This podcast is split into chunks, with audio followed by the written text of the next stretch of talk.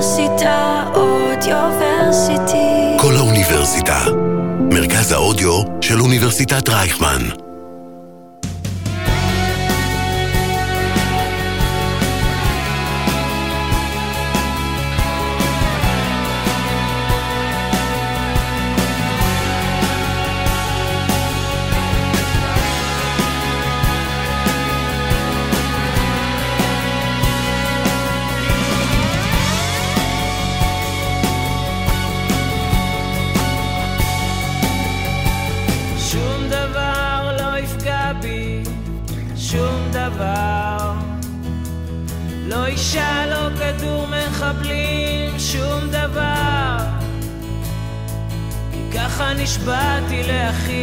אחותי, להורים. ובכיתי בלילות, ודאגתי בימים. כי פחדתי שמשהו יפגע בהורים וקולו של אבי מהדהד לי בראש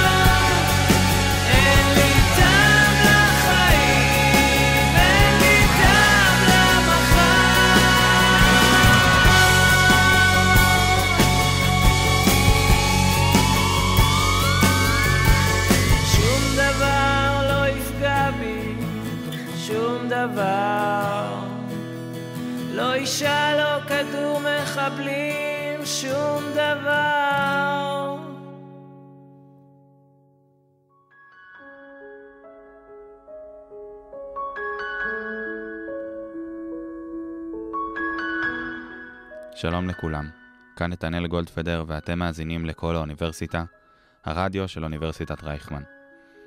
בפרק זה נביא את סיפורו של סגן פז אליהו זכרו לברכה.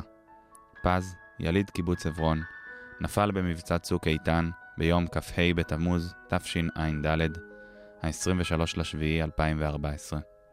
היה בן 22 בנופלו, הובא למנוחות בבית העלמין בקיבוץ עברון. הותיר אחריו הורים, שני אחים ובת זוג. הפרק בהשתתפות מתן אליהו, אחיו של פז, ליאור לוי ורועי טל, ששירתו עם פז בצוות. האזנה נעימה.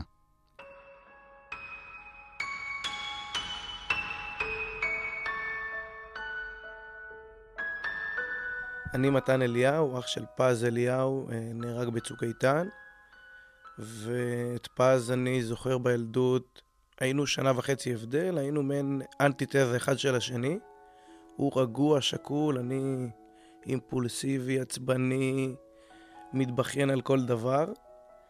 אה, ובעצם, כאילו היינו כמו תאומים, אבל הבדל של שנה וחצי עם אותם חברים, אותם אה, חבורות של בקיבוץ, רבים כל הזמן, אל תבוא אליי, אל תבוא אליי.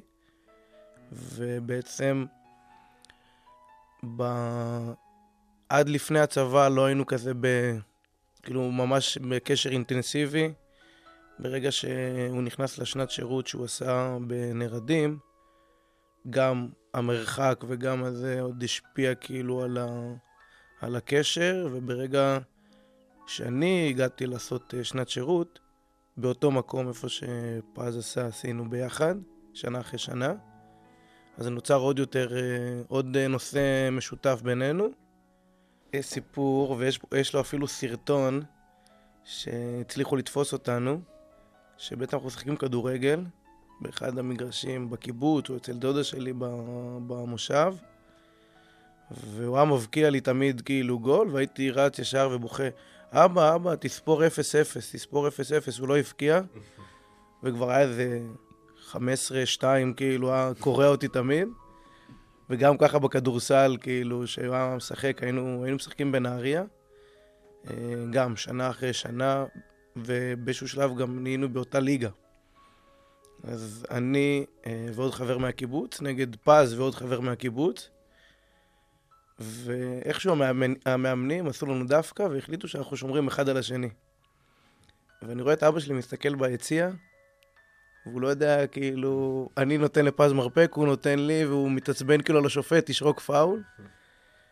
אה, וככה כאילו בעצם היינו כל הזמן אחד נגד השני, עם השני, וזאת הילדות שלנו, כאילו, בגדול.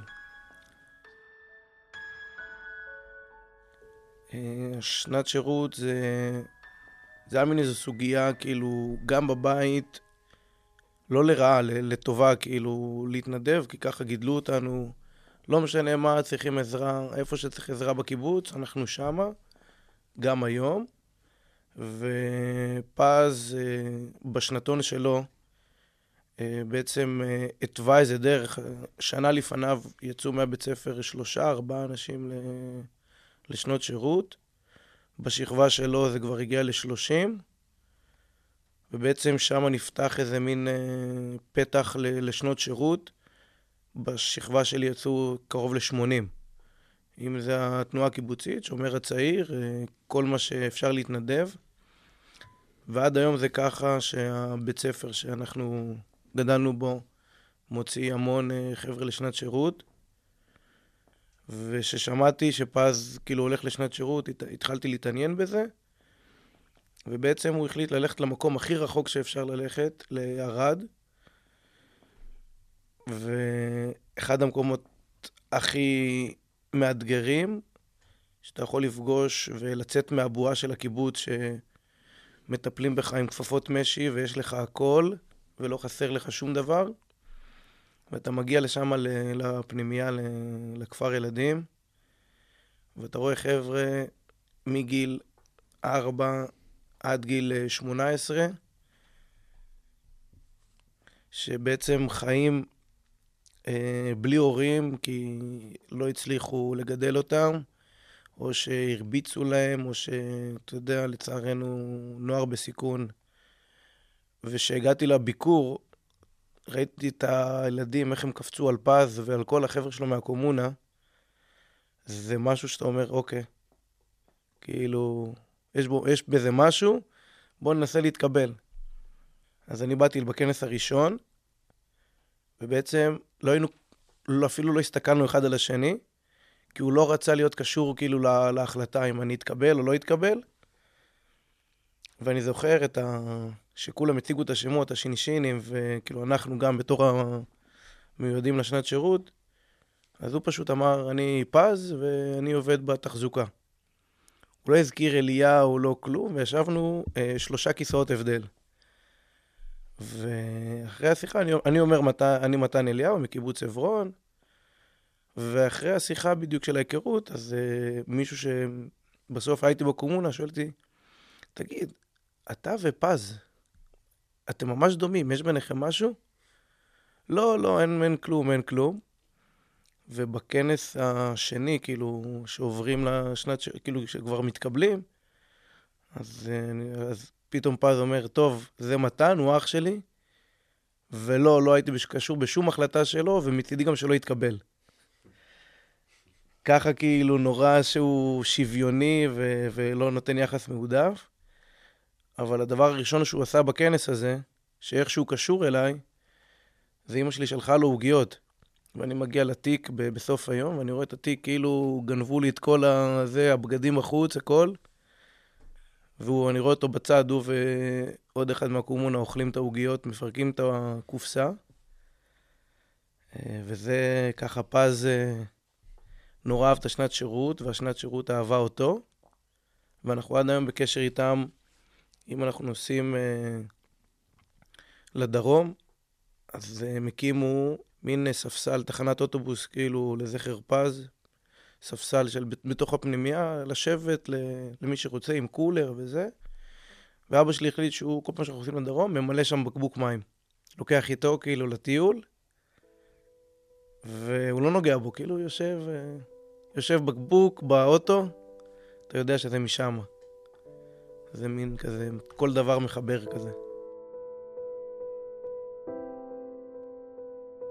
אה, אני רועי, הייתי עם פז בצוות, מהטירונות עד uh, סוף מסלול והלאה. Uh, ממש באותה כיתה, מיטה מול מיטה. Uh, ובתכלס עיקר החוויות שלנו ביחד זה מהמסלול, כי הוא בהמשך יצא כזה למסלול הפיקודי שלו, וגם אני. Uh, רגע לפני uh, כזה צוק איתן, איזה כמה חודשים לפני, אז הוא חזר מהקורס קצינים להיות מפקד, ואני הייתי סמל בצוות השני, אז היה לנו עוד פעם איזה ממשק כזה uh, בתור מפקדים. אני חושב שפז, כאילו, הוא היה מאוד בולט ב... מההתחלה, מהרגע הראשון, גם כי הוא, כאילו פיזית, הוא בחור גדול וכזה שונה בנוף. אז uh, שמים לב אליו, וגם uh, באמת, מה שמתן אמר על uh, זה שבכל דבר הוא מין כזה חדור, אז מרגישים את זה, כאילו מרגישים את זה מההתחלה, הוא בא עם איזה, כולנו נראה לי היינו כזה ילדים, טירונים, אבודים, לא מבינים מה רוצים מהם, והוא היה לו איזה מין, גם מבין מה, מה נדרש ומה צריך לעשות, וגם רוצה לעשות, כאילו שזה, אתמול כשחשבתי על זה, אז זה פתאום עלה לי שאחד הדברים, שהוא מאוד היה רוצה להיות טוב, כאילו. ולמי יש כוח לרצות להיות טוב בשלבים האלה? אז יש לי איזה, כאילו, הפרצוף החדור הזה שלו, זה משהו שעולה לי עכשיו מול העיניים. הוא באמת היה מאוד בולט לכל, כאילו לכל אורך המסלול כזה, אם הוא לא קיבל מצטיין, זה כי רצו לתת למישהו אחר כזה, בסוף טירונות, בסוף זה, זה כאילו איכשהו תמיד... Uh, כאילו זה, זה נשמע אולי קצת חרטא כש, כשאומרים ככה, אבל זה באמת היה ככה, אז מה אני אעשה? בתור חבר לצוות, אמר, כאילו אמרתי, גם בתור חייל הוא היה מאוד רציני, ובתור חבר לצוות הוא היה באמת מאוד אכפתי, כמו שמתן אמר, כאילו הרבה מהדברים שמתן אמר הם נכונים זה. מאוד אכפתי, מאוד uh, מסתכל רוחבית כזה, לראות שכולם בסדר, שכולם מבינים מה עושים, שכולם יש להם כל מה שצריך, uh, כזה.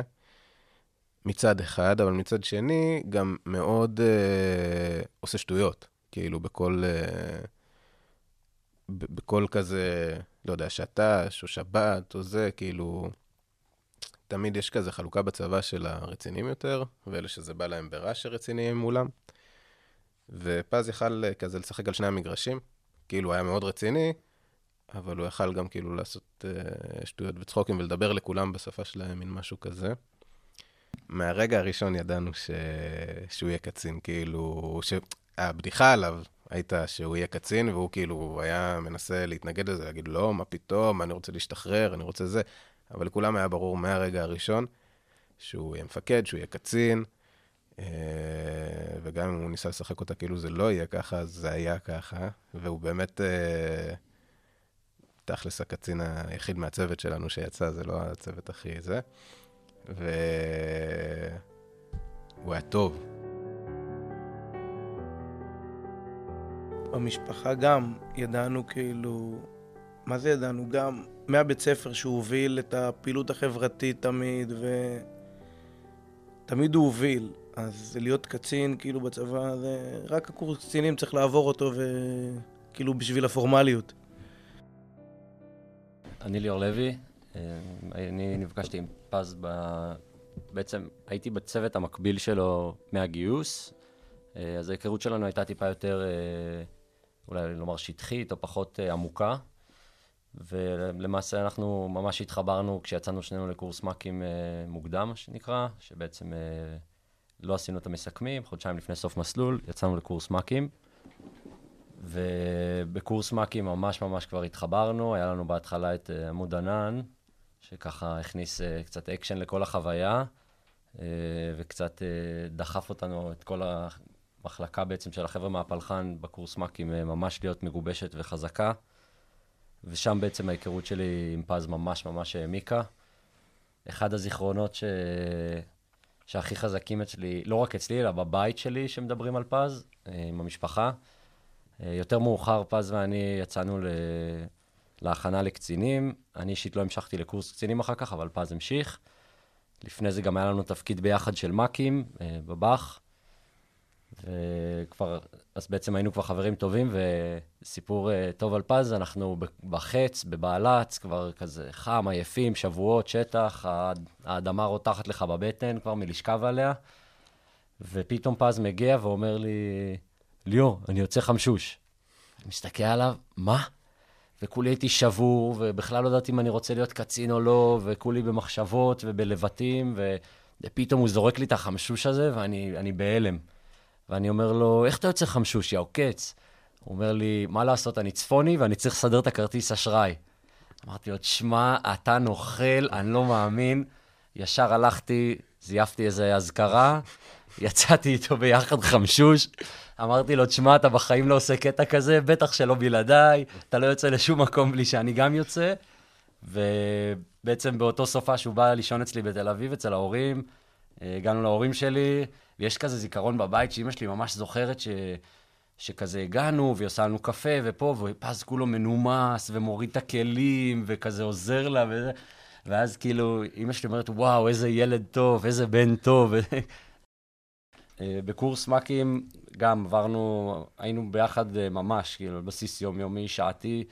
אה, גם החבר'ה של המ"כים מוקדם הכי כזה בשוק, עוד לא יודעים מה זה צבא, שנייה יצאנו מהמסלול, ו- ופתאום זורקים אותך ל- לקורס מ"כים.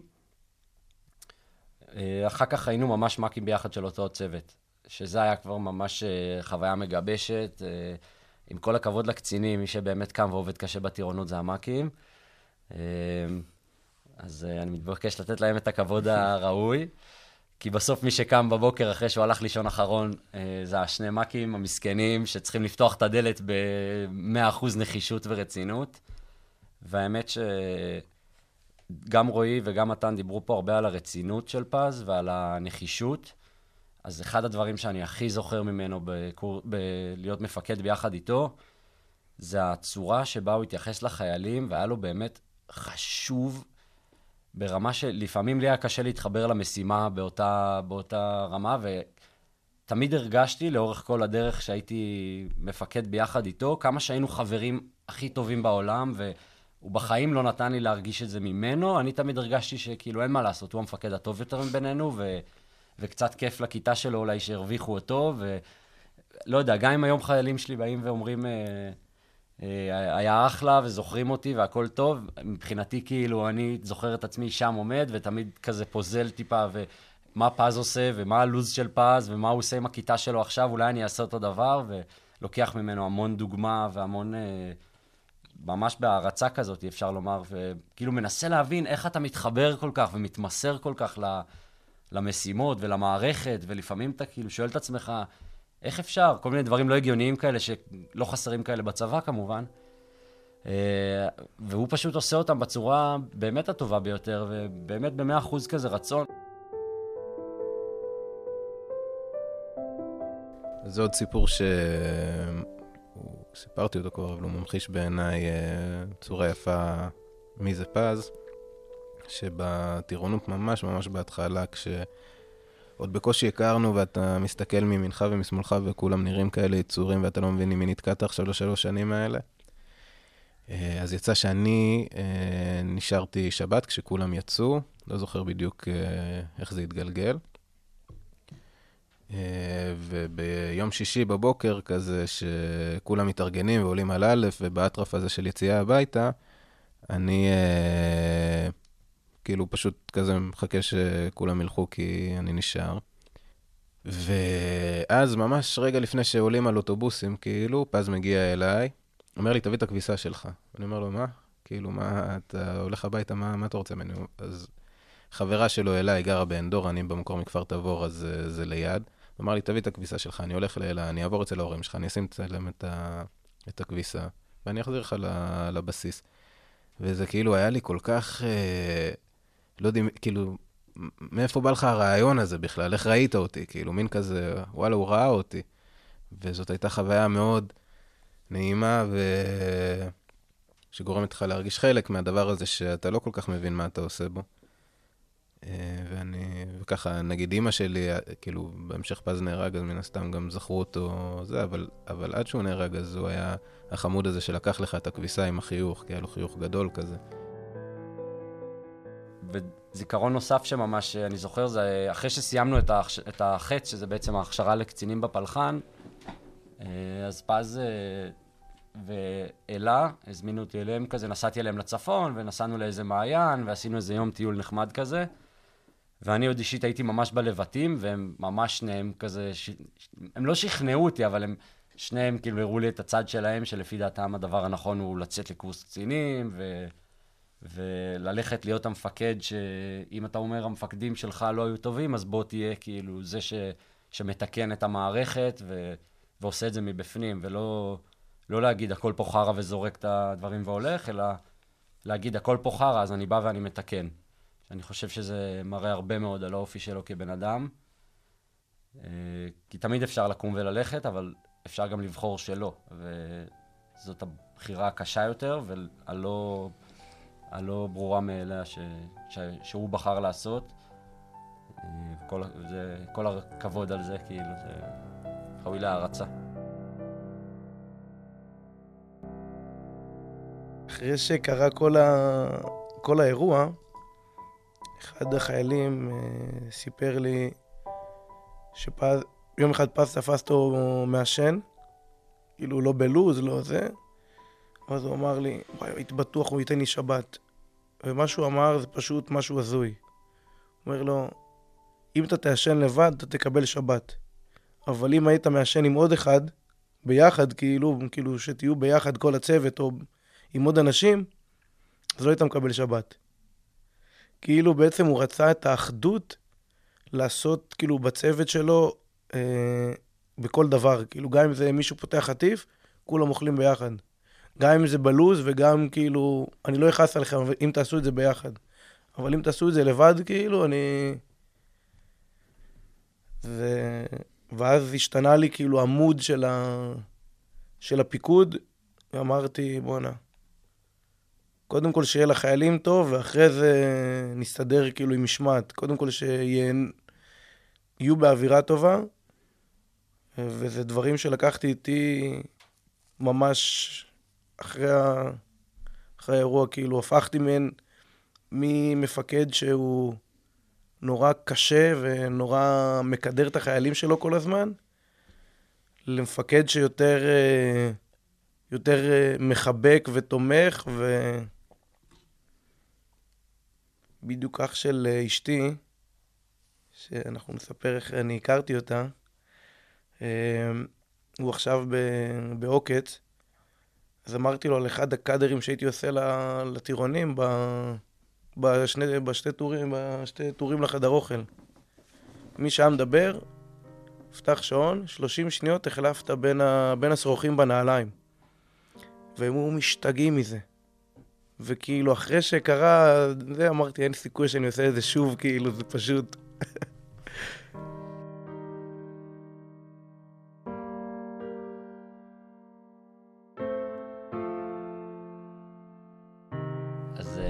נתחיל את הסיפור של אה, מבצע צוק איתן, אבל בעצם מבצע צוק איתן מתחיל טיפה לפני, במבצע אה, שובו אחים, שבעצם יצאנו לחפש את שלושת הנערים שנחטפו באזור חברון. אה, אנחנו בתור צנחנים, הבאח שלנו ממוקם אה, מאוד קרוב לחברון, ולכן אה, כבר מהשלבים הראשונים של המסלול, אתה מתחיל לעשות שמירות, ושבת, וציר המתפללים, ומערת המכפלה, וכל האזורים האלה בחברון, ובכלל הכפרים שבסביבה, הם אזור די מוכר וידוע. אז למעשה אנחנו מכירים, מגיעים למקומות שבחלקם היינו, רובם הגדול כמובן לא. ובמבצע אה, שובו אחים, אנחנו עוברים בערך בכל כפר ועיירה מסביב לחברון, ובנוסף גם בחלק מהבתים בעיר חברון עצמה. אה, ובעצם פז מוביל את הצוות שלו להרפתקה המבצעית, אה, אני חושב, הראשונה שלהם, אני לא בטוח, אבל אני חושב שזה יוצא כבר אה, הראשונה, אולי למעט כל מיני שמירות, סגירות שבת פה ושם, אבל בכזה סדר גודל וקנה מידה, אני לא חושב שלמישהו מהם יצא להיות. לנו יצא את ההכנות לעמוד ענן לפני זה עוד בקורס מ"כים, אבל אה, הם אה, עוד לא התגייסו אז. ובעצם אה, אחד הדברים שבאמת הרבה אומרים על פז וזוכרים ממנו באותו מבצע, וכבר יצא לי לשמוע את זה מכמה חברים, זה באמת את ההתנהגות שלו לצוות. אני אישית באותו זמן הייתי חלק מהחפ"ק מ"פ, והמ"פ כל הזמן עובר בין מקומות, ויוצא לך כל הזמן להיות עם המפקדים, כי אתה מתלווה למ"פ, והוא תמיד אה, מגיע למקום וישר הולך לקצין, ו... ותמיד היה אפשר לראות את, ה... את הרגע הזה ש... שמגיעים, ו... ופז דואג לחטא מסודרת, ורואה שיש הכל, וקודם כל הוא תמיד מוודא שהכל קיים מבחינת הלוגיסטיקה והנוחות והציוד של החיילים, והציוד האישי והציוד המבצעי, ו... ובאמת הדאגה שלו לצוות, זה היה משהו ש... שאני אישית ראיתי המון לאורך המבצע הזה, ויצא לי גם המון להיות איתו בכל ההורדות פקודה, ו... ותמיד הוא היה שואל את השאלות. הנכונות, ומשהו שכמו שאמרתי שראיתי גם כשהוא היה מ"ק טירונים, המקצועיות והרצון והנחישות, ובאמת היה חשוב לו לדעת לאן הולכים, מה עושים, הוא, הוא לא היה מעגל פינות. הוא לא היה אומר, טוב, אני אבין כבר אחר כך, אה, הוא מבין שמדובר פה בעצם באיזושהי פעילות מבצעית, שיש לה השלכות ויכולים להיות לה סיכונים, והוא מבין שיש פה אחריות גדולה מאוד על הכתפיים. אה, כל בית שנכנסים, הוא עושה את הסריקה כמו שצריך, הוא עושה את הדברים, את הנהלים כמו שצריך, אה, שזה היה משהו שבאמת... אה, היה פשוט כיף לראות אותו מהצד. אני כאילו מאוד שמחתי שהוא יצא לקורס קצינים, פשוט כי כיף לראות מפקדים כאלה בצה"ל. צריך גם להבין את הסיטואציה, מה שליאור אמר על היחס ל... לצוות שלו, אז בעצם צריך להבין שרק חודשיים לפני בערך הוא הגיע לפקד עליהם בתור מפקד. אה, והם סיימו מסלול, ובמסלול זה שני צוותים, והוא היה מפקד של צוות אחד. ותוך כדי uh, ההתגלגלות הזאת של שובו אחים, רגע לפני צוק איתן, מאחדים את הצוותים לצוות אחד, מחליפים סמלים, נכנס סמל חדש שלא מכיר את הצוות. בעצם הכל שם זה מאוד חדש. כאילו, הם מכירים מן הסתם את החיילים, אבל לא... זה, זה צוות שהוא נוצר באותם רגעים, ובאמת, אני זוכר את התמונות האלה בשטחי כינוס, מה שליאור דיבר, איך פז עומד מול הצוות שאני גם הייתי בסגל שם uh, עד רגע לפני, ו... ו... ורואים ש... שהם איתו, כאילו, שהם רתומים, שהם שם, שהם רציניים, רצינות שאני, uh, לא היה לי אותה נגיד ב... באותו זמן, והם שהיו חיילים יותר צעירים וזה. תוך כדי שובו אחים כבר התחילו הנפילות בעזה, בעוטף עזה כמובן, וכל פעם עוד נפילה, עוד נפילה, ואז כבר זה התחיל להיות מעין בדיחה כזאת, יאללה, מפה לעזה, יאללה, מפה לעזה. אנחנו כמובן אה, ילדים בני 19-20, אה, חושבים שזה מגניב. אה, יאללה, מפה לעזה, מפה לעזה, כולם בטירוף, אבל זה היה ממש בצחוק. והתפקיד שלי בעצם היה לקבל מהמודיעין ומהאגף מבצעים את המידע ולעבד אותו לרמת פלוגה ולהעביר אותו למ"פ, והוא, והוא היה מעביר הלאה למפקדים. ובאמת כל הזמן הם היו דוחפים אותי, כי הייתי מאוד קרוב לקמ"ן, לשאול אותו מה קורה, והייתי כל פעם הולך אליו כזה ואומר לו, מה, מה אתה אומר, ניכנס? לא, נראה לך סתם, מוציאים מפות. בהתחלה זה סתם מדברים, אחר כך סתם מוציאים מפות, אחר כך סתם, פתאום נגמר שובו אחים, בום, רק מורידים פקודה. אה, רק בודקים, רק, כל פעם זה היה כזה, הוא היה מסתלבט עליי, שזה רק עוד, עוד שלב בהכנה, שזה לא יקרה. ואפילו ביום של הכניסה, כשהיינו מדברים מה, ניכנס? לא, זה ייגמר כמו עמוד ענן. נשכב באיזה בור בשדות ונחזור הביתה עם אבטיח. כאילו, כזה. זאת הייתה ממש האווירה. אני עוד הייתי בצבא ש- ששובו אחים התחיל.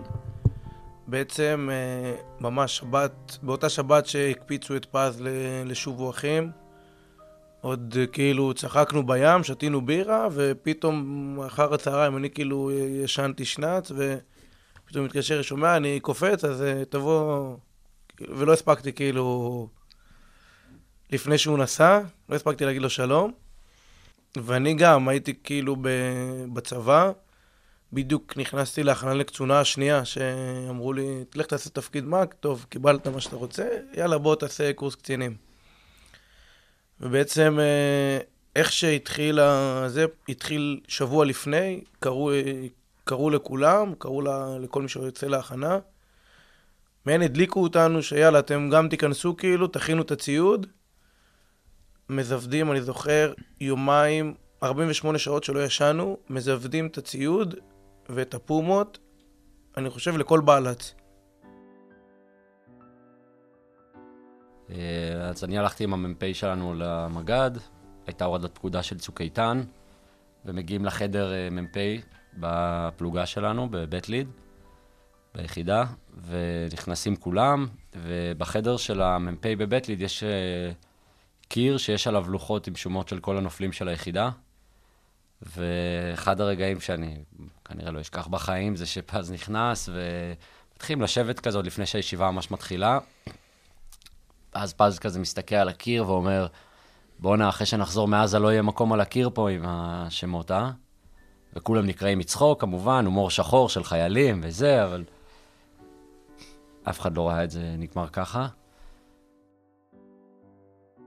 בגדול נכנסנו אה, לעזה ברגל כיחידה. פז היה המפקץ של הצוות הכי צעיר. אני הייתי בצוות הוותיק, מה שנקרא צוות 10. אה, ועבדנו לפי מנהרות, כאילו כל הרעיון של המבצע הזה היה מנהרות, אה, למצוא אותם, ואז מרגע שמוצאים, אה, כאילו להשתלט על האזור ולהשמיד. זה בגדול היה המשחק. אה, בהתחלה זה באמת הרגיש בהתחלה זה מאוד מפחיד, כי חוצים את הגדר, ויש את הרעשים, וזה הכל כזה כמו מסרט. רואים את הפיצוצים כזה במרחק, וכזה, ומתחילים ללכת, ופתאום אתה מרגיש שזה אמיתי, אבל גם מהר מאוד אתה מתרגל, כאילו זה קצת שוקע ההרגשה הזאת ש... של הדריכות המאוד רצינית הזאת. אה, ובאמת כ... כיחידה הגענו למנהרה הראשונה שלנו, והשתלטנו, והכל היה טוב, ועובר יום, עוברים יומיים, וכאילו... מתחילים להתרגל כזה. חשבנו שנצא הרבה יותר מוקדם, כל הזמן אמרו לנו, בהתחלה אמרו לנו, אתם הולכים ל-24 שעות או ל-48 שעות, וזה כל פעם התארך והתארך והתארך. קיצור, מנהרה הראשונה היה סבבה, ואז קיבלנו משימה חדשה, ללכת ל... לאתר מנהרה חדשה. ובתנועה שעשינו, עשינו תנועה לילית, ובבוקר, אה, כאילו, עם שחר רצינו כזה להשתלט על המתחם. אה, הצוות שלנו, הצוות הוותיק, תפס את הבית הראשון, את האיתור הראשון, ואז הצוות הצעיר יותר את הזה הבא, ואז הגיע התור של הצוות של פז שהיה אמור לקחת בית שלישי. היה שם איזשהו אה, התלבטות איך להיכנס, כאילו לא רצו להיכנס מהדלת, כי היה שם חשד למלכוד וזה, והחליטו לפרוץ קיר או לפרוץ דלת אחרת עם אה, חבלה. אנחנו היינו איזה 80 מטר מאחורה נגיד, חיכינו כזה שהם אה, ייכנסו ונוכל להמשיך את התנועה. ואז אה, כאילו ידענו שהם אמורים לשים אה, מטען, אז ציפינו לשמוע פיצוץ, זה כזה משהו שהוא קורה הרבה בסיטואציה הזאת. ובדרך כלל לפני שזה קורה, אז יש הכרזה, כאילו המפקד שלנו אומר לנו, עוד מעט תהיה פיצוץ, יש ספירה לאחור, אנחנו יודעים, כאילו אומרים אטמים באוזניים. זה מין משהו כזה שמוכנים אליו, ופתאום היה פיצוץ שלא היינו מוכנים אליו. וחשבנו שפשוט משהו שם ב... בהודעה לא עבר, כאילו, אבל לא חשבנו שזה פיצוץ לא שלנו. אבל מהר מאוד אתה רואה איך הפנים של המפקד צוות שלך משתנות, ואיך זה, וממש, כאילו, כל מה שאני מדבר עכשיו זה שניות ספורות, פחות אפילו. מתחילים פשוט לרוץ, היה שם איזה חממה, כאילו הם היו מצד שני של חממה, היינו צריכים לרוץ דרך אה, חממה כזאת, זה מין זיכרון כזה שנראה לי כל מי שהיה שם אה, לא ישכח את ה vision הזה של החממות. בעצם מה שקרה זה שהם אה, עלו על מטען, צוות של פז עם החוד, אה, בזמן שהם רצו לפרוץ את הבית שהם היו אמורים להיכנס אליו. כאילו, פשוט משם זה התחיל אה, מין סרט מלחמה עם כל מה שאפשר לדמיין, עם אה, אש ודם ו... ופינוי, ו... נראה לי שמספיק.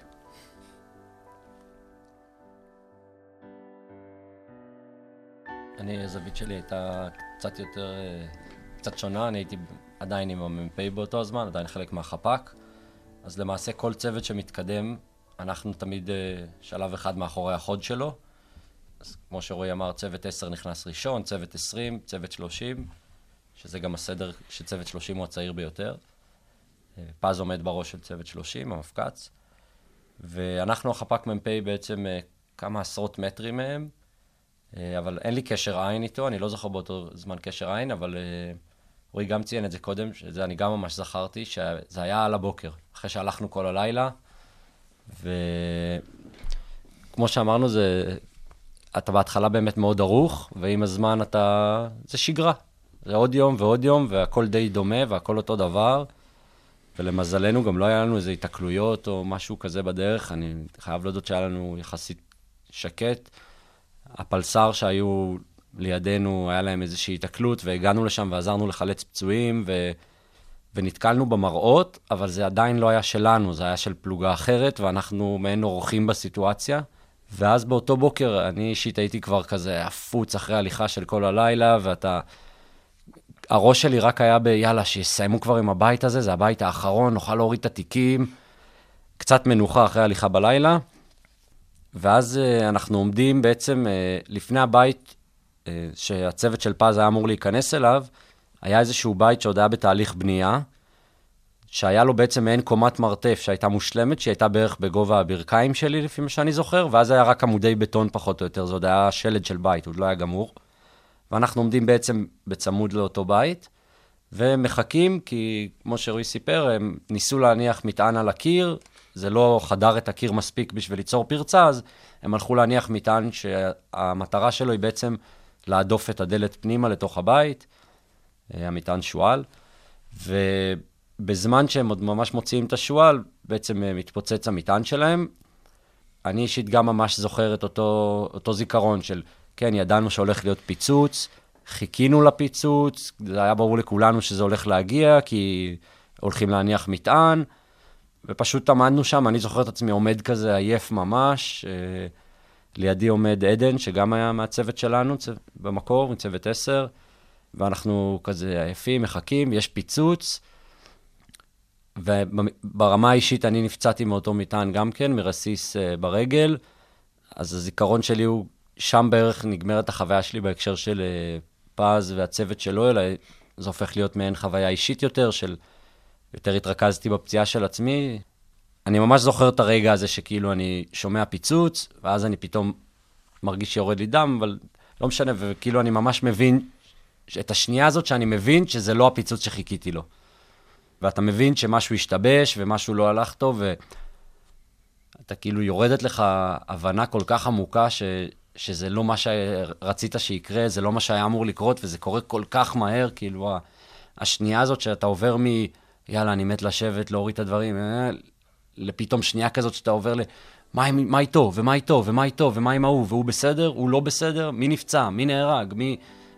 זה קורה כל כך מהר, הסוויץ' הזה בראש, ש... שאין כל כך אפילו איך להסביר את זה, זה פשוט, זה פשוט קורה. אני חושב שאת עדן, שליאור הזכיר לפני כמה דקות, פגשתי בשבעה מבולבל מאוד, כאילו, בקטע... הוא בא עדיין על קביים, בא פצוע. ובעצם הוא החייל הראשון שהיה שם בקרב שהגיע. לא, לא מ"פ לא, כי הם עדיין היו שמה. אמ, והתחילו לשאול אותו שאלות. אני ראיתי את המבט שלו ואני אמרתי, חבר'ה, כאילו, תשחררו רגע. ולאט לאט הגיעו עוד ועוד ועוד חיילים מהצוות, חיילים שלו. ובעצם כאילו קיבלנו איזו תמונה שבאמת קרתה שמה לפני ש... שהמג"ד אה, שרוני הגיע ו... ודיבר איתנו. אגב, שרוני, אה, אחרי צוק איתן נולדה לו ילדה, הוא קרא לה פז. כי הוא אומר שבעצם פז אה, זרק את כולם אחורה, לפני הפיצוץ. לא יודע אם אתם כאילו, בטוח שמעתם אחרי הזה. אבל פז באיזשהו שלב, לפני הפיצוץ הזה ש, שקרה, הוא אמר לחבר'ה, חבר'ה, לכו אחורה, אני הולך עם החוד. בעצם גם המג"ד, גם המ"פ, כולם כאילו הלכו אחורה. אפילו הכלבן, הוא אמר לו, לך אחורה. אז כמו שאמרתי, הייתי ב...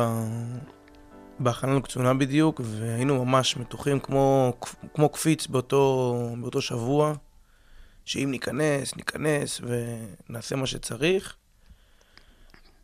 ואף אחד לא ידע כמה זה קרוב יגיע אלינו, הדבר הזה. ובעצם לילה לפני כל, כאילו לילה לפני הבוקר הנוראי הזה, אז בעצם עשינו ניווט והקמתי את הרגל. זה מה שכאילו... זה מה שהרגיע אותי כזה, אמרתי, טוב, יאללה, נו, עוד הכנה קצונה הלכה. כנראה שמישהו פה מכוון שאני לא, לא צריך להיות. והחבר'ה יצאו לעוד ניווט, ואני נשארתי בבסיס. ובעצם ראיתי בפייסבוק שמישהו מהפלס"ר נפצע, כי היה איזה אירוע בפלס"ר. אה, באותו לילה, וחבר'ה שלי, שני חבר'ה שלי מהקומונה גם היו שם, אז שאלתי אותו, כאילו, הכל ב... לא מכיר אותו אישית, רק ראיתי בפייסבוק. ואני שולח לו הודעה, תגיד, מה... הכל בסדר, מה קרה שם, ואם אתה יודע מה עם פז. זה היה כאילו בלילה. ובבוקר, אני חושב ב-10 וחצי, אני קיבלתי את הידיעה האחרון, כי... כי עוד לא אמרו להורים שלי. אני רגע אקפוץ רגע להורים שלי. הם, הם בעצם היו חופש גדול, אימא שלי המנהלת חינוך של הקיבוץ, וחופש גדול זה, זה עילת הכותרת, כאילו בעבודה, ועסוקים, היא עסוקה כל הזמן, אבל בצוק איתן היא ידעה ש... שפז שמה, וגם אני. היא לא ידעה שאני בחוץ עדיין. כאילו, לא, לא, לא, לא הגעתי בכלל לשטחי כינוס.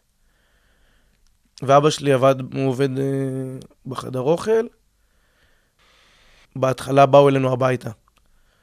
עכשיו, ההורים שלי גרים צמוד, צמוד לגדר מערכת של הקיבוץ, ויש את, אה, את השכונה של נהריה, את אוסישקין. והשכנים מאוסישקין ראו את המונית ואת האמבולנס מגיעים. עכשיו, באותו יום, יותם ישן, היה בכיתה ט', ילד מתבגר, ישן, אה, וההורים שלי אה, לא היו בבית, והחייל המודיע ניסה לפתוח את הדלת. היא הייתה פתוחה, יותם היה בבית, והוא לא הצליח לפתוח כי הדלת הפוכה. כאילו, צריך למשוך אותה ולא לדחוף אותה. אז הוא חשב שזה היא נעולה, אז הוא הלך למזכירות וקראו לרבש, והרבש אה, נכנס ויוצא מהבית ילדים, איפה שאמא שלי עבדה. נכנס, יוצא, נכנס. היא עושה לו, מה, מה אתה צריך? אז הוא אומר לה, לא, לא, הכל בסדר. עוד פעם, נכנס, יוצא, ואז היא יוצאת איתו, ובעצם היא רואה את החיילים, את הקצינים, והיא שאלה מי מהם, כאילו, ככה. כי היא, ידע, היא כבר הבינה שקרה משהו, ואחרי שהיא כאילו קצת נרגעה, אז היא שאלה מי, עוד לא סיפרו לה, ו... ולקחו אותה למקום ליד הבית ילדים, ומישהו בא לאבא שלי לעבודה, מישהו מהקיבוץ, ואומר לה, אה, אורי, אה, רחל נפלה, צריך להרים אותה. עושה לו, מה זה, לך תרים אותה, מה אתה רוצה ממני? והוא לוקח אותו באוטו, ואבא שלי פתאום רואה, יורדות לו דמעות. ואז הוא הביא אותו למנהרה, ומנהרה זה בעצם המקום שאימא שלי הייתה בו. זה מין איזה מועדון אה, מבוגרים בקיבוץ. ואז הודיעו להם, וכבר כל הקיבוץ ידע, כאילו, אני עוד לא ידעתי כלום, רק שמעתי שאז התקלות של צנחנים, כאילו ראיתי בוויינט. ואז אני חוזר כאילו אליי, איפה שנמצא בבסיס. בעצם קראו לי למפקד בסיס, הוא בעצם היה צריך להודיע לי, טוב, יאללה, אתה מסיים את ההכנה, כאילו, כי אתה פצוע, אתה לא יכול להמשיך. טוב, אני מגיע, בדרך כלל אתה יושב מול המפקד, פתאום אני יושב ליד המפקד וקנקן מים וכוסות. לא, לא עוד הייתי מחובר. ואז הוא מתחיל את המשפט, אתה, יש לך אח בשם פז? שם כבר כאילו הבנתי. אפילו לא שאלתי אותו אם הוא נפצע, כי הבנתי ש... אם הוא היה נפצע, הם לוקחים, אומרים לי, בוא, בוא לבית חולים, כאילו. וחזרתי ל- למעל שלנו, והייתי מישהו מהקומונה בהכנה, אה, שטיינר.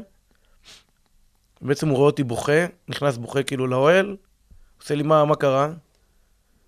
עושה לו אה, ככה, בלי רגש, בלי פז מת. הוא נתן לי סטירה שאני לא אשכח אותה כל החיים שלי. ומסתבר שהיה איתנו עוד אחד, מישהו מעצב, כאילו ב... ב... בהכנה, שהוא חבר טוב של אחד החיילים שנהרג גם, של אה, לימת. ואני הייתי בשלי, כאילו, ו... ומסתבר אחרי זה שהוא גם קיבל את ההודעה ממני. שאמרתי, כן, יש עוד איזה שני חיילים שנהרגו, ואז הוא ישר כאילו בירר. ובעצם זה היה, כאילו ככה הודיעו לנו, ואני חושב ש... אני לא בטוח שמישהו עשה את ההגעה מבעלץ.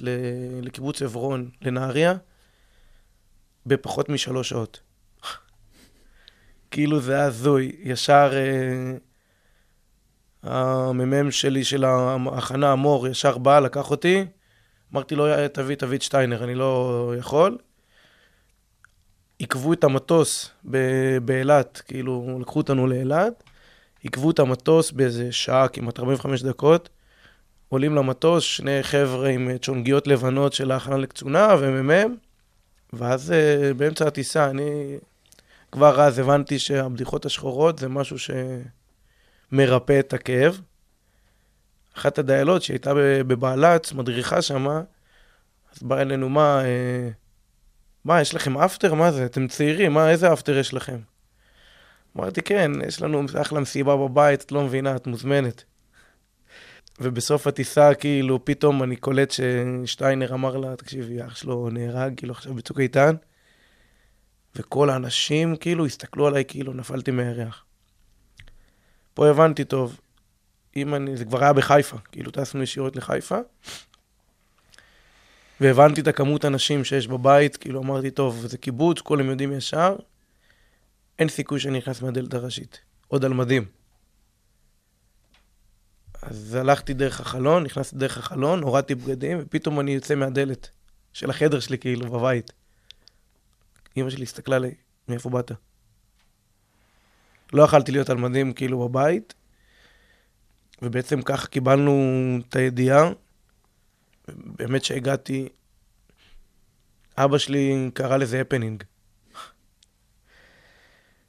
כי באמת היו כל כך הרבה אנשים בבית, מאות, מאות אנשים בבית, ובעצם זה הגדיל לנו את המשפחה, ב... אני חושב, בצוות, בעוד אחים כאילו. באחות, יש לי פתאום אחות, אחרי שהיינו שלושה, שלושה בנים. אה, האחות זאת אה, חברה של פז, אלה, אה, שהם היו שבע שנים ביחד, ולצערי לא מודיעים ל... לחברות, לא, אין, אין מי שיודיע להם. ומי שהודיע לה זה היה אבא שלה. עכשיו אני שולח בקבוצה בקומונה, כאילו כולם כבר ידעו, כל החברים ידעו, ואני זוכר את אור, שהייתה גם בקומונה של פז, היא הייתה כאגית של, של בעלץ, והיא אמרה לי, תקשיב, אלה עוד לא יודעת. דבר ראשון שלחתי לקומונה, אלה לא יודעת, אל תגידו כלום, כאילו, לאף אחד. בעצם אבא שלה הלך להגיד לה, והיא ועוד כמה בנות, לצערנו, מצוק איתן, שלא לא זכו להתחתן, הקימו את הדבר הזה שנקרא אלמנות ללא טבעת. זה יצר איזה הד, אה, הד בתקשורת על איך, מי, מי, מי מודיע להם. בעצם שבע שנים חיו עם הבן אדם, יותר ממה שהמשפחה חיה איתו, ומי מודיע להם, כאילו, איך זה, איך זה עובד. אבל אנחנו משפחה שנורא נורא אוהבת וממשיכה הלאה. ובעצם היא, היא כמו אחות שלה, היא אחות שלנו. אם זה בחגים, היא באה ועושה איתנו, כאילו. אמ, אז אחרי שהיה את האירוע. והמטען והפינוי, אני. באירוע עצמו. הראשון שהגעתי אליו איכשהו זה היה פז באמת. וזה היה נראה לא טוב, כאילו היה ברור ש... שלא... שקרה משהו לא טוב, אבל היה לי ברור, לא יודע למה, שהוא יחיה. כאילו, אני זוכר את עצמי נורא נורא מוטרד, ממש מהרגע שאני רואה אותו, דרך זה שאנחנו מפנים אותו ומכניסים אותו לטנק. אה, ובזמן שהיה אחרי זה, עד שכאילו קיבלנו את ההודעה, שממש ברור לי שהוא יחיה, והשאלה היא מה, מה הוא יצטרך לסחוב איתו, כאילו איזה נכות תהיה לו, אם תהיה לו, ואני זוכר את עצמי ממש מתפלל בראש, כאילו, אה, שלא יאבד את הרגל, נגיד, מין כאלה מחשבות. אה, חושב על אלה, מה, כאילו, איך היא תחיה איתו, מין מחשבות.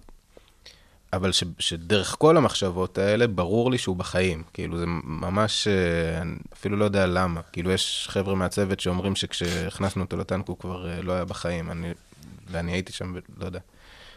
היה ברור שהוא בחיים. ו... וזה כמה שעות אחרי האירוע, אז המ"פ כזה כינס את כולנו, אה, ופשוט הודיע לנו ש... שפז נהרג, ואיתו נהרגו גם אה, אה, שחר דובר ולימת, ליליק, והיו עוד הרבה מאוד פצועים. בהמשך, יותר מחודש אחרי, גם שחר שלו נהרג. כאילו היה פצוע בין חיים למוות ונפטר אחרי חודש ומשהו. אני זוכר את ההרגשה, א', ש, שנורא הופתעתי. כאילו, ואני לא יודע, אולי זה מין משהו שהשליתי את עצמי, אבל נורא נורא הופתעתי מהבשורה הזאת. כאילו, ציפיתי שזה יהיה עדכון מה מצבם, לא ציפיתי לשמוע עכשיו שלושה מתים. ואני גם לא יודע למה המחשבה הראשונה שהייתה לי זה מין כזה, כאילו, אני זוכר שנשברתי שם נורא, והיה שם כזה מין הרבה בכי, אבל גם המחשבה, ה, לא יודע, הצלולה הראשונה שהגיעה לי, זה מה פז היה עושה. מין משהו כזה, כאילו, אולי קלישאתי ככל שזה יישמע, אבל זה באמת מה שהיה. אה, והיה לי ברור, ממש היה לי vision חי שלו, נגיד מבשר על משהו שקרה כזה, ומאפס את הצוות שלו, ואומר להם, יש לנו עוד משימה, יש לנו עוד זה, זה ממש היה לי חי איך, איך הוא היה עושה את זה. ו- ואני חושב שלי, אישית, ואני חושב שגם, uh, כאילו, גם שיתפתי את זה כזה עם הצוות שלי, אני חושב שזה נתן לנו אה, כוח, כאילו, הדמיון הזה של כאילו... שבו, כאילו מין היה ברור מה פז היה רוצה שיקרה, כזה. ואז אמרנו, אם לא בשבילנו, שלמי יש כוח לזה, אז, אז בשבילו. והמשכנו עוד, אה, ש... נראה לי, אולי אפילו כמעט שבועיים, שבוע וחצי עוד היינו בפנים. אה, ו, וכאילו, ובאמת, ש, שם בעצם התחילה ההתמודדות, כאילו, תוך כדי עשייה, תוך כדי פעילות מבצעית כזה, בח'אן יונס. אצלי זה היה קצת אחרת, פשוט כי בגלל שגם אני נפצעתי, אז uh, פינו אותי לבית חולים, ואני זוכר שכזה טשטשו אותי בדרך עם uh, מורפים ועניינים, ואז uh, כשהתעוררתי כבר, uh, עוד לא הייתי ממש בחדר, הייתי כזה בסוג של טיפול נמרץ כזה, וכאילו וילון זה מה שמפריד בינך לבין השכנים. ואני אישית עוד לא היה לי מושג על אה, הרוגים. ראיתי רק את אחד החיילים שלו עוד בשלב מוקדם יותר, כזה פתאום אני רואה אותו במיטה לידי, את שני, אה, ואני אומר לו כזה, מה איתך, איך אתה, מה... לא ידעתי בכלל שהוא נפצע, כי פשוט הייתי יותר מרוכז כזה בפציעה שלי, ולא כל כך קלטתי מה הולך מסביב. אבל אני כן זוכר ש... כשפינו אותי, בעצם אה, התחלנו כבר לנסוע, זה היה באכזרית לדעתי, ואז פתאום אני קולט שמחזירים אותנו חזרה, מוציאים אותי החוצה מהאכזרית עם האלונקה, ובעצם כאילו היה מישהו דחוף יותר ממני. אז כאילו, אני עוד לא ממש הבנתי מה קורה, אבל ברקע אני זוכר ששמעתי שיש הרוג אחד, אה, אבל לא ידעתי מי זה, לא היה לי שום מושג כאילו מי הבן אדם, אבל אני ממש זוכר את זה כזה כשאני מעורפל ואני שומע את, ה, את הדבר הזה. ואז אה, בבית חולים כבר אה, בעצם אה, לא היה לי טלפון, כי לקחו לנו את הטלפונים לפני הכניסה, וכל הטלפונים היו מרוכזים ב... אצל אה, אהרון, שהיה אז אה, קצין ניהול כזה, ומעין רס"פ, והוא גם היה איתנו בצוות בעצם, מהגיוס. אה, ואני איכשהו מתקשר אליו מההורים שלי או משהו כזה, וכזה נותנים לי דקה, יוצאים כולם החוצה, נותנים לי דקה לבד. ואז אהרון אומר לי, מה, אתה לא יודע מה קרה כזה? ופתאום הוא מתחיל לבכות, ואני עוד, עוד לא מבין מה קורה בכלל בעצמי, ו... ואז הוא מספר לי בעצם שיש שלושה הרוגים, אה, ופז אחד מהם. אני באמת קיבלתי את זה בהלם, אה, ממש לא הייתי מוכן לזה, ולמרות שידעתי הרוג, הרוג והכל, אבל אני לא יודע למה, בראש שלי זה כאילו היה חייב להיות מישהו מהחיילים, זה לא יכול להיות המפקץ. כאילו, אין מצב שה... שהמפקד הוא זה שנהרג. זה, זה כנראה אחד החיילים שלו, אולי כי סטטיסטית רוב הסיכויים, כאילו, הם יותר. ו, וגם כנראה שלא רציתי לחשוב על זה, ולא רציתי להאמין שזה מה שקרה. אני חושב ש... אם אני כאילו אומר, רגע, אם פז היה פה, א', לא הייתי מכיר את אשתי, וב', לא הייתי אבא. אה, את אשתי הכרתי את שחר בגן של פז. אה, עשינו לו מין גן, אה, גן חיים, לא גן הנצחה, גן חיים. והיא בעצם באה לסיור שם כמו חיילת, כמו הרבה חיילים שבאים, ותפסה לי את העין, לא יודע, מאז, כמעט כבר שש שנים. ממש לפני שנה, כאילו, עלה לי עכשיו בת שנה. אז נולדה לנו ילדה, ואני אומר, כאילו, אוקיי, מה אני מעדיף, כאילו? זו שאלה שאתה יודע, שאלתי גם בלידה וגם ב... גם את עצמי. כאילו, אם הוא היה, לא היה את הדבר הזה. מצד שני, הכניסה נורא חיים לה, להורים שלי, כאילו. אימא שלי קוראת לה הילדה שלה. אה, כי היא באמת כמו הילדה שלה.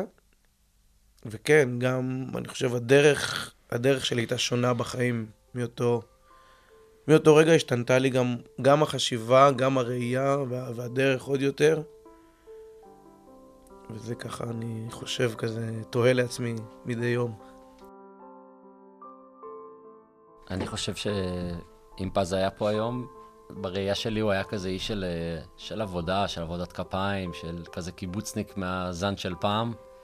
וזה גם קצת בא לידי ביטוי בצבא, בזה שהוא היה כזה הראשון שקופץ למשימה, ו- ויאללה, בוא נעשה את זה, וכזה, זה שרותם את כולם אחריו לעשות את מה שצריך לעשות. אני חושב שבסוף הוא ואלה היו גרים דווקא בעברון. אני לא חושב שהם היו הולכים לאנדור, בתחושה שלי. אה, אני חושב שהוא היה נמצא בקיבוץ, לדעתי גם לא היה לו את, את, ה, את השלב הזה בחיים שלה לעבור לתל אביב, זה, זה היה מדלג עליו, אני, בזה אני בטוח במאה אחוז. הוא לא היה בא לעיר. כמה שהוא שנא אותה, תמיד היה צוחק עליי שאני מתל אביב, ואיך אני יכול לסבול את העיר הזאת, ומגעיל, ופקקים, וצפוף, ופה ושם. אז אין לי ספק שהוא היה חי את חיי הקיבוץ עדיין. אני חושב שהוא גם היה עושה משהו בתוך הקיבוץ, כזה... הוא כנראה היה מגיע לדרגת מ"פ בצבא, אבל זה היה כזה מעין דף בקורות חיים שלו, ואני לא חושב שהצבא היה היום המרכיב העיקרי, אלא אני חושב שהוא היה יותר מתרכז כזה בחיי משפחה, לא יודע, אולי עובד בחקלאות בקיבוץ, אולי באיזה משהו, החזקה של הטרקטורים, אני יודע, איזה משהו כזה, מתאים לו, היה לו ידיים טובות, הוא היה, היה עובד הרבה בכל מיני עבודות כפיים כאלו ואחרות. אני יודע שגם בשנת שירות הוא עסק ב, בכל תחום הנוי. נגרייה, עניינים, היה לו גם צלקת יפה באצבע, שהוריד לעצמו שם איזה חתיכה. יש אצבעות. הוריד לעצמו שם איזה חתיכה יפה, זה זכור לי עוד, אפילו אולי מהטירונות, שעם הנשק וזה, ו... כן רגש, לא רגש, היו מלמדים אותך את כל הדברים האלה. ככה לדעתי היו נראים החיים שלו, פשוטים, רגועים, שלווים. אה, אני גם אתמול, ויצא לי לחשוב באמת בדיוק את המחשבה הזאת של מה, מה היה קורה אם, ו... ולא הייתה לי תשובה טובה. כאילו, הדבר הראשון שקופץ לראש זה השאלה אם הוא היה נשאר בצבא, כי הוא היה בצבא. אה, וזה הולך, כאילו, אולי ביטחון, אולי חינוך, אולי זה, כאילו, אני לא יודע לענות מה בפרקטיקה הוא היה עושה, אבל יש לי ממש מין, גם איזה מין תמונה מאוד מוחשית של בית עם חצר דשא גדולה. אנחנו, החברים מהצוות, כאילו, מגיעים אליו, כי הוא הזמין אותנו, כי הוא בנה בדיוק איזה מין אה, מזבח כזה לעשות בו בשרים, כאילו, כי הוא אהב וזה, ומתאים לו שיהיה לו איזה מין משהו מוגזם ו... של מקצוענים כזה, ועושים אצלו על האש. כאילו, ממש יש לי תמונה שלו עם כאילו מגבת על הכתף, עובד על המנגל, ברקע יש איזה ילד שלו, כאילו, ילדה, אה, עם אלה. כאילו, זה, זה מין, זה, זה התמונה שהכי צובטת לי ב... בהקשר הזה, כאילו, שזה... זה לא יהיה. אה, אני חושב שהוא... אלה לא הייתה נותנת לו להמשיך יותר מדי בצבא. הוא כבר היה עם איזה ילד. בעצם אני חושב שהחלפתי את החיים שלו קצת. אה, אם זה התחתן, שהתחתנתי עם ילד, וזה שאני בונה עכשיו בית בקיבוץ. אז כן, שם כאילו אני אומר, אוקיי, בעצם פז כאילו היה צריך להיות פה. אולי בצבא, אולי לא, אבל לא היה צריך להיות פה. כאילו בקיבוץ ותורם, ושכל הילדים היו מסתכלים עליו ו... ואומרים, יואו, אני רוצה, עדיין מסתכלים ורוצים, ואומרים, אני רוצה כמו פז להיות קצין. אמ, ופה רק חושבים עכשיו עליו, מדמיינים אותו. אני אלך כאילו טיפה אחורה לשבעה, ששם אה, בעצם חבר של ההורים בא ושאל אותם מה, מה אתם רוצים כאילו לעשות באמצע השבעה. והחליטו על איזה מין אה, גן חיים, כמו, ש, כמו שאמרתי, עם פויקה שפז נורא אהב, שתהיה אנדרט, אנדרטת זיכרון, אבל שזה לא יהיה המרכז ב, במקום הזה.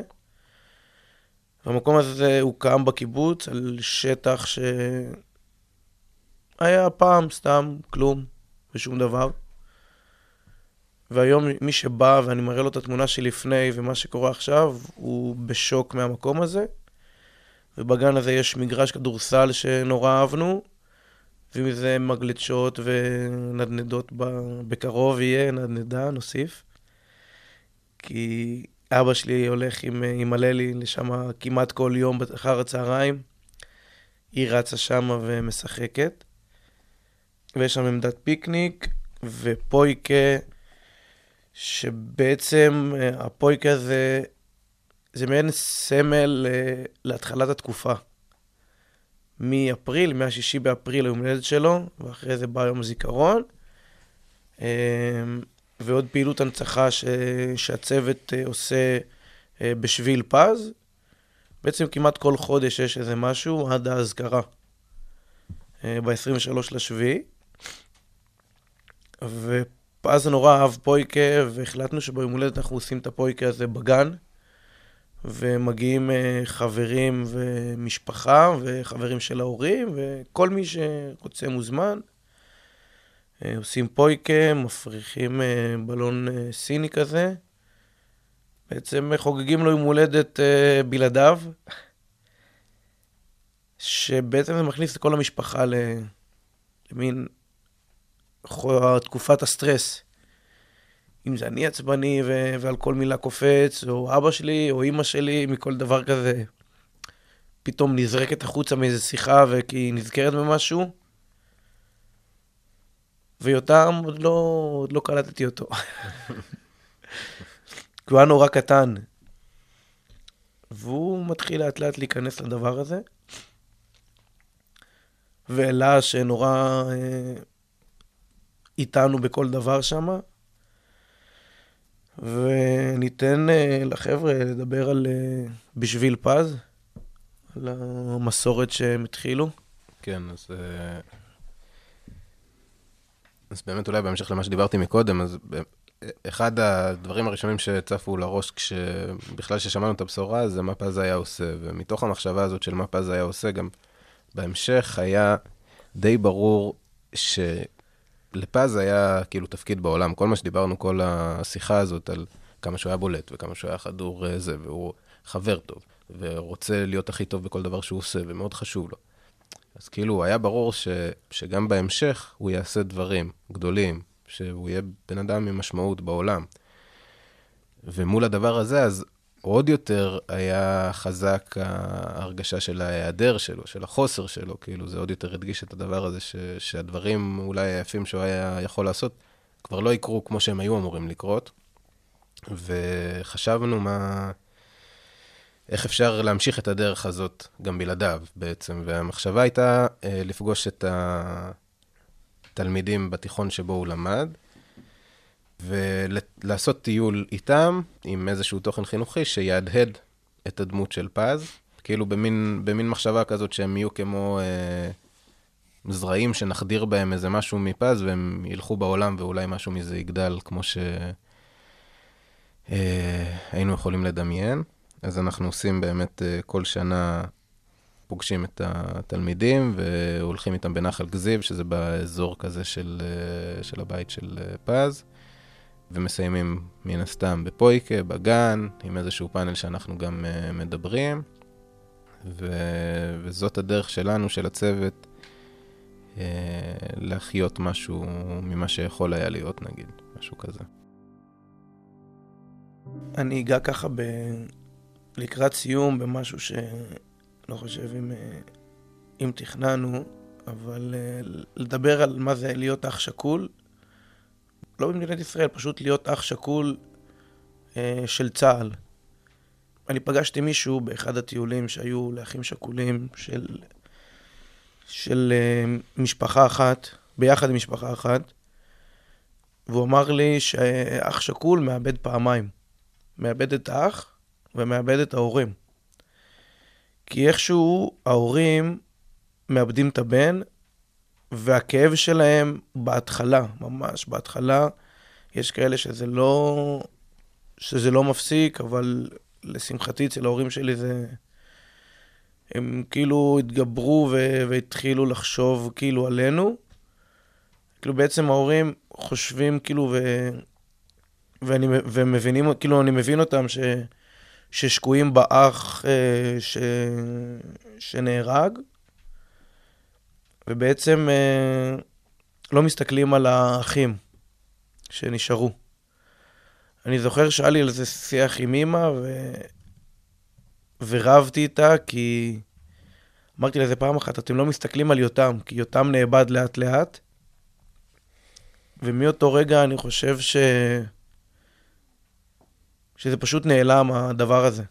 גם החשיבה שלי וגם הראייה שלה פתאום כאילו, רגע, אוקיי, כאילו יש פה עוד, ושהם לא, לא ימצאו אותם, כאילו, לא ימצאו, ב...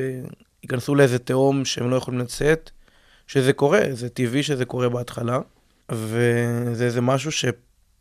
אני חושב שפז השאיר את הדבר הזה, כאילו... אה, פז כיוון מלמעלה, כאילו, ש... שנחיה ונמשיך לחיות, ו... ונחשוב על החיים, ונצחק ונספר בדיחות שחורות, אה, למרות שיש כאלה שלא אוהבים, אבל זה אחת הדרכים, אה, דרכי טיפול שלי לפחות. אה, ואני חושב שהוא עדיין איתנו בכל דבר ובכל דרך, ומכוון, אפילו בארוחות שישי, ככה לסיום, שאנחנו יושבים, יש לו את המקום שלו בשולחן. והיה לפני כמה שנים, שאימא שלי שמה על הצלחת הזאת את המכסה של הסיר. כאילו, בלי שום הכנה, בלי... אף אחד לא היה באזור. זה פשוט קפץ והתנפץ למיליון רסיסים, כאילו. הוא אמר, בואנה, אף אחד לא יושב לי בשולחן, כאילו, ובמקום. ותמיד יש כוס, כוס יין שאבא שלי מוזג לו, ובסוף הארוחה הוא שותה אותה. הוא אומר, אה, צריך לשתות גם את זה. כאילו, להמשיך הלאה. וזה בעצם, זה מה שמסמל את פז בעיני המשפחה ובעינינו. אני מרגיש שאנחנו כצוות מעבר לזה שאירוע כל כך חזק כשלעצמו הוא מאחד, אני חושב שהקשר שנוצר בינינו לבין המשפחה הוא, הוא מדהים לשני הצדדים, והוא נותן כל כך הרבה לשני הצדדים. תמיד אומרים שבאתי לתת ובסוף קיבלתי יותר, אז זה בעצם מה שמגדיר כל מפגש עם המשפחה בעיניי. ותמיד uh, רחל, אימא שלו, אומרת, uh, כל פעם שאתם באים, אני מרגישה כאילו זה עוד טעימה ממנו, כאילו, איך, איך הוא היה עכשיו, אני רק יכולה לדמיין אותו איתכם, עם החבר'ה. ונוצר פה איזשהו חיבור שהוא, שהוא הכי קרוב ללהמשיך אותו בעיניי, כי בעצם מהרגע שהוא נהרג, אנחנו ממשיכים את החיים שלנו, ו... וככל שאנחנו מתבגרים גם, אני מסתכל אחורה ואני אומר, וואו, זה, זה היה כל כך צעיר. כאילו, זה היה, יש כל כך הרבה לעבור בדרך מאז ועד היום, ו, ואפשר גם להרגיש את, ה, את הדבר הזה, ש, את הממש בחירה מודעת שהם עשו, שהם בחרו בחיים. אני גם חושב ש, שהם לא מסתירים את זה, והם נוהגים לומר את זה, וזה ממש הייתה בחירה בחיים של אורי ורחל, וכמובן גם של שאר המשפחה, וזה פשוט נותן עוצמות לנו ברמות שאי אפשר לתאר ולהסביר. זה מדהים איך, איך כאילו הקלישאות האלה של ה... שתמיד אתה שומע על האנשים שהוא היה כזה טוב ומדהים, ואתה אומר, טוב, בסדר, זה לא יכול להיות, אבל, אבל הסיפורים האלה הם אותנטיים, הם קרו, הם אמיתיים לגמרי, זה הבן אדם. זה הבן אדם, ואי אפשר, אה, לא, לא יעזור, אי אפשר לקחת את זה ממנו. אני זכיתי להכיר את פז באופן אישי, שירתנו יחד בהכנה לקצונה שלו, מה שהייתה ההשלמה החילית שלי בקורס הקצינים. אמנם הייתי עם פז רק אה, חודש וחצי באותו חדר, אבל הדברים שדיברו עליו במהלך פרק זה, החיוך הרחב, הרצון הזה תמיד לעזור לכולם, זה דברים שבתוך המיקרוקוסמוס הקטן הזה של חודש וחצי עם בן אדם, הצלחתי להזדהות עם כל התחושות שדיברו כאן במהלך הפרק. וזו באמת אה, הקלישאה הידועה שתמיד לוקחים את הכי טובים, אז פז הוא לגמרי היה מהכי טובים, ואני באמת מודה על הזכות שהייתה לי להכיר אותו ולקחת חלק קטן במסע חייו, שלצערנו נגמר uh, בטרם עת. לסיכום הפרק, אני רוצה להודות לרדיו כל האוניברסיטה, שנתן לנו את ההזדמנות לשמוע מעט מסיפור חייו של פז אליהו, זכרו לברכה. תודה רבה גם למתן אליהו, ליאור לוי ורועי טל על ההשתתפות בפרק. כמה שרחוק כל שנה חורטת כמת בפנים, אם היית פה. הייתי מבקשת שתישאר איתי, אם אתה שומע. לא הפסקתי לחפש אותך בין כל האנשים, אלוהים יודע. בעיניים עצומות, מבעד לדמעות. למות איתך, כל יום איתך לחיות, תמיד זה בלילות, לא יכולה לנשום, אולי גם שם רואים ירח בחלום. כל יום למות איתך, כל יום איתך לחיות, תמיד זה בלילות, לא יכולה לנשום, אולי גם שם רואים ירח בחלום.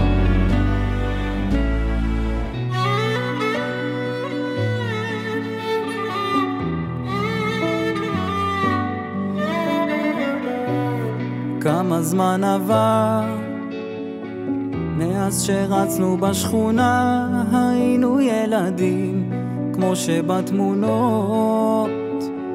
הכל שמור אצלי בלב בתוך תיבת געגועים. אם אתה שומע אני עוד מחכה לך אחרי כל השנים. אלוהים יודע בעיניים עצומות מבעד לדמעות. כל יום למות איתך, כל יום איתך לחיות. תמיד זה בלילות, לא יכולה לנשום. אולי גם שם רואים ירח בחלון. כל יום למות איתך, כל יום איתך לחיות. תמיד זה בלילות לא יכולה לנשום, ירח בחלון.